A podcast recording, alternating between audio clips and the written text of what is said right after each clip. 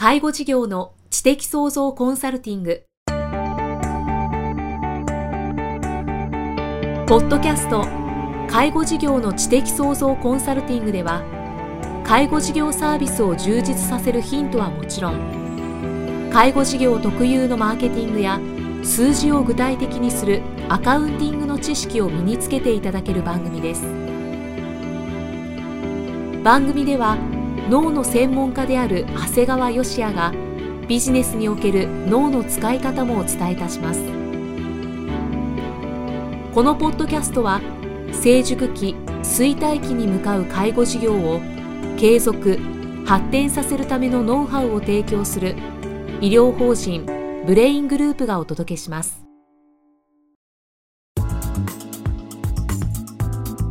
こんにちは、生きみえです。介護事業の知的創造コンサルティング。今日は第110回目となります。長谷川先生今回もよろしくお願いします。よろしくお願いします。長谷川先生100回目からもう10回も、はい、やってきました。早いですね、ね、早いですね。これどんどん200回300回いっちゃうのかもしれないですね、あっという間にいきそうですね、はい、今日はどんなお話でしょうか？今回はですねあの種線という話をしたいと思います。はい。まああの皆さん種線という言葉をあのご存知かどうかという、まあ種線っていうのは食物なんかの種の種であり、銭っていうのはお金の銭なんですが、はい、まあ辞書的にはね、まあいわゆる銭を作る時、まあ鋳型の模型となる銭。でもしくは、えー、お金を貯める時の元にする金銭と書かれています。はいまあ、事業等ではですねいわゆるこう投資するにあたって元となるお金として、まあ、今回はお話を進めたいと思います。はいあのまあ、いわゆる事業をねいわゆるビジネスを進める場合は種銭、まあ、いわゆるこう資本金が多いほど成功の可能性は高くなるんですね。うんですから実は最近ではまあ資本金1円でも株式会社が設立できるんですが、はい、正直これではね世間からの信用を得ることはできませんし、まあ、変なし銀行から借り入れを起こすこともかなり難しくなります。ですから、まあ、あの例えば日銭が入るようなこういわゆるラーメン屋さんとかみたいにこう日々お金が入ってくるようなものであれば、まあ、それでもいいわけなんですが、まあ、例えば介護事業のようにねある程度お金が入るのが2ヶ月先みたいなビジネスであればもう資本金がゼロであればもう家賃や人件費も払うことができないもんですから、はい、もう当然のながらある一定の種銭いわゆる資本金はあの必要になってくるんですね。そうですね。必須ですね。必須なんです。でただねそれも例えば資本金が多ければ多いほど変なしこう赤字期間が長期にわたっても耐えることができますし、はい、逆に宣伝広告費にお金をかけることもできるし、うん、逆に言えば良い場所にね店舗を構えることもできるんですから実はまあ皆さんいろんなビジネスの方法を言われるわけなんだけど正直お金があればあるほど成功する確率は間違いなく高くなるんですね。うんはいただねどうしてもこの種線を作るっていうのはね地味な工程になるんですね。だからどうしても皆さんその地味な要するに種線を作るというステージを飛び越していきなりこうビジネスを立ち上げてね、はい、いわゆるマーケティングなんかのこう勉強なんかに向かいがちなんですね。でそうするとなんか成功する確率っていうのはこう格段に下がってしまうわけなんですね。飛び越えちゃうそうなんですね。どうしても派手な方へ目がいってしまうもんですから。ですから、まあ、例えば、まあ、ある程度例えば株式を公開するだとかということになればね市場からお金を集めるなんてこともできるわけなんですが、はい、まあ、結局個人で何かをやるという時はねやっぱ個人でお金貯めるしかないわけですよねスタートはね。やっぱり地道に地道なんです。でもこれじゃあこう地味な種銭の作り方どうすればいいんだ？例えば親から借りるとか友達から借りるもそれもいいんですが、はい、やっぱりそれでもある程度自分自身にお金がないようなやつにはみんな誰も貸してくれませんから。あそうですね。だからもうこれどうするかというにはね、はい、もういわゆるこうまず収入引く支出をプラスにするしかないんですよ。ああもうシンプル、ね、ものすごいシンプルなんです。だからもう収入引く支出がマイナスの人ってのはもう論外なんだけど、はい、結構ゼロの人もいるんじゃないかっていうことなんですよね。ああそうかもしれないですね。そうなんですね。だから今世の中でこう貯蓄がない世帯っていうのがですねもう2割だとか3割と言われています。だから本当に入った分だけ使ってねまあ、日々生きていくには問題ないんですけども、はい、これではいつまでたっても種銭はたまらないんだよね。うんうん、でとにかく収入引く支出を1,000円でもいいからプラスにすればねいずれは大きな種銭になるんだよね。うんはいで人間ってね不思議なことにねこのいわゆるこう月の収支が1,000円でも残るようになるとね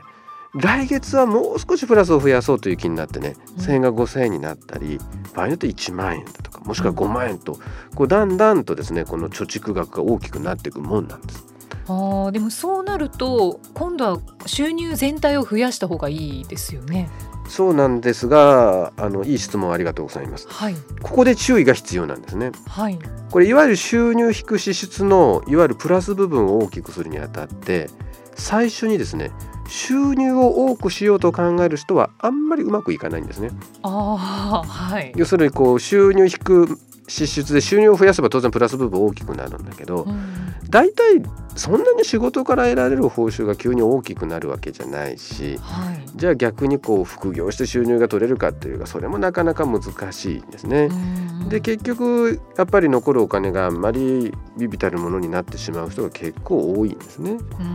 実は順番からいくと一番大事なのはまず支出を減らすことなんです。あーあーはい。でその後に収入を増やしましょうというふうに考えるんです。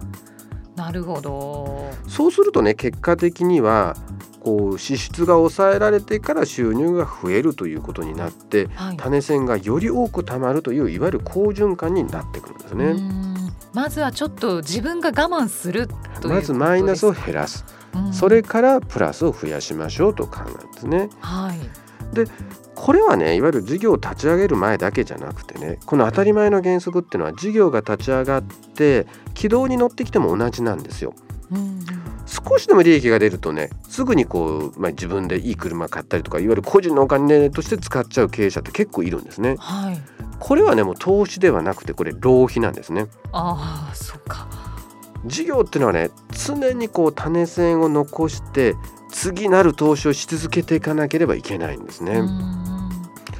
うんですからこのさらなる投資の際にもねやっぱり種銭っていうのがすごい大事なんですね。なるほど。だからちょっとビジネスがうまくいってお金ができたいわゆる小銭ができた程度でさらに次何かしようと思ってまた借り入れてしまうと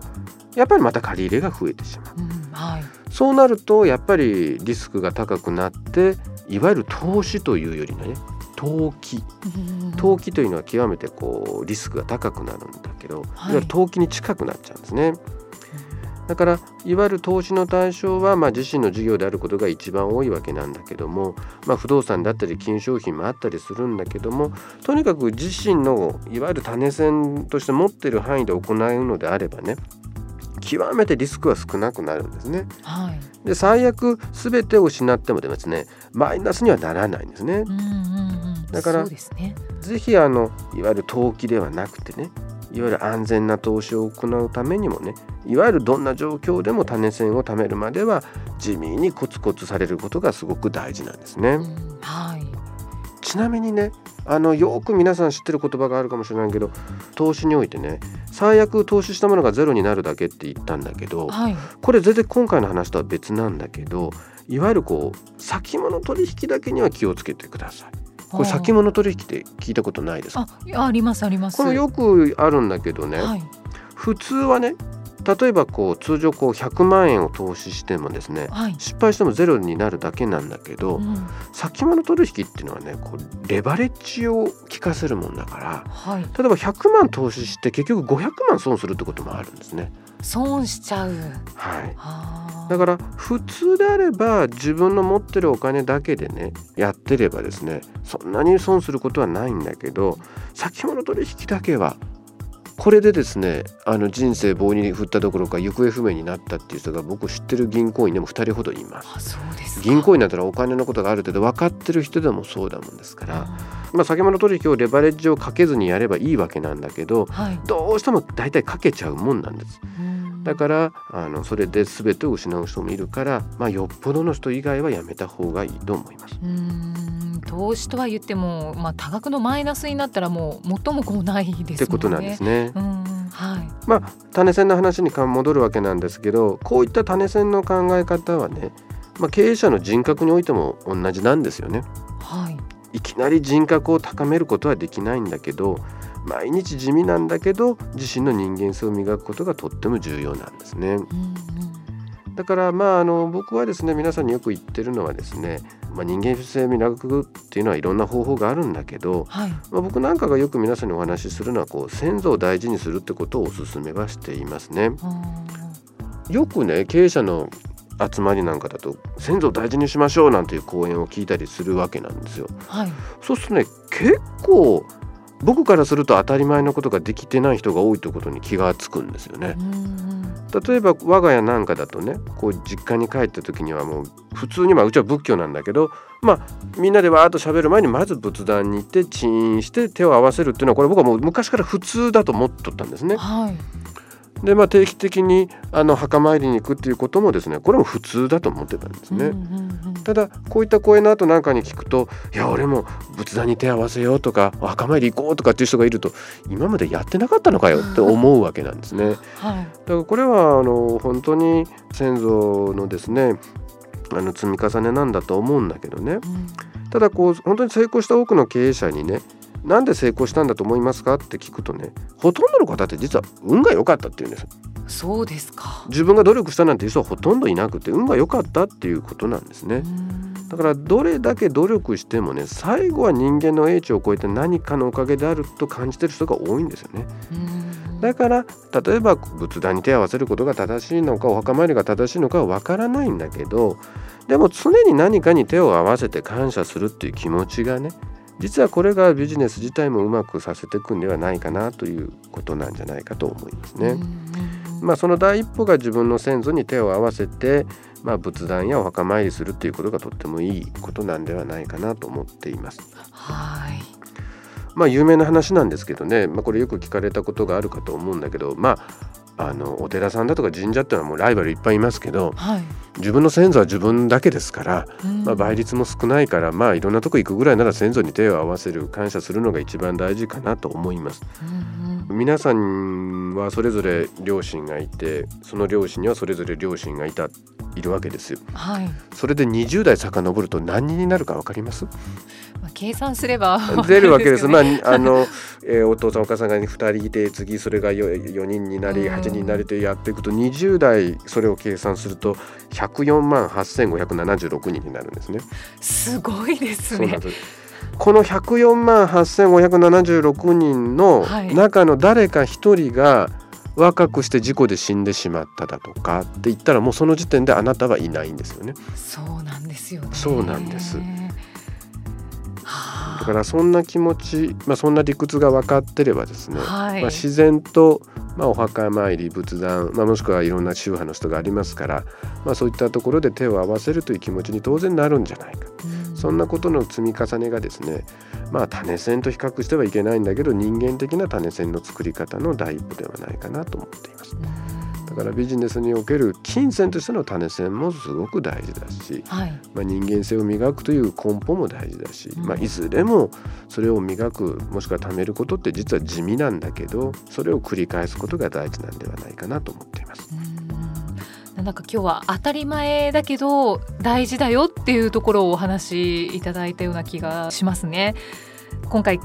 お話を聞いて思ったのが、まあ、地道にコツコツとと、うんうん、まあ、先祖に感謝する、はいはい、まあ、もうこの2つだなと。そうですね。うんいうことですね。まあ、こう現実を見て大切なことを忘れずにいきましょうと、うん、思いましたね。そうですね、はい、はい、長谷川先生ありがとうございました。ありがとうございました。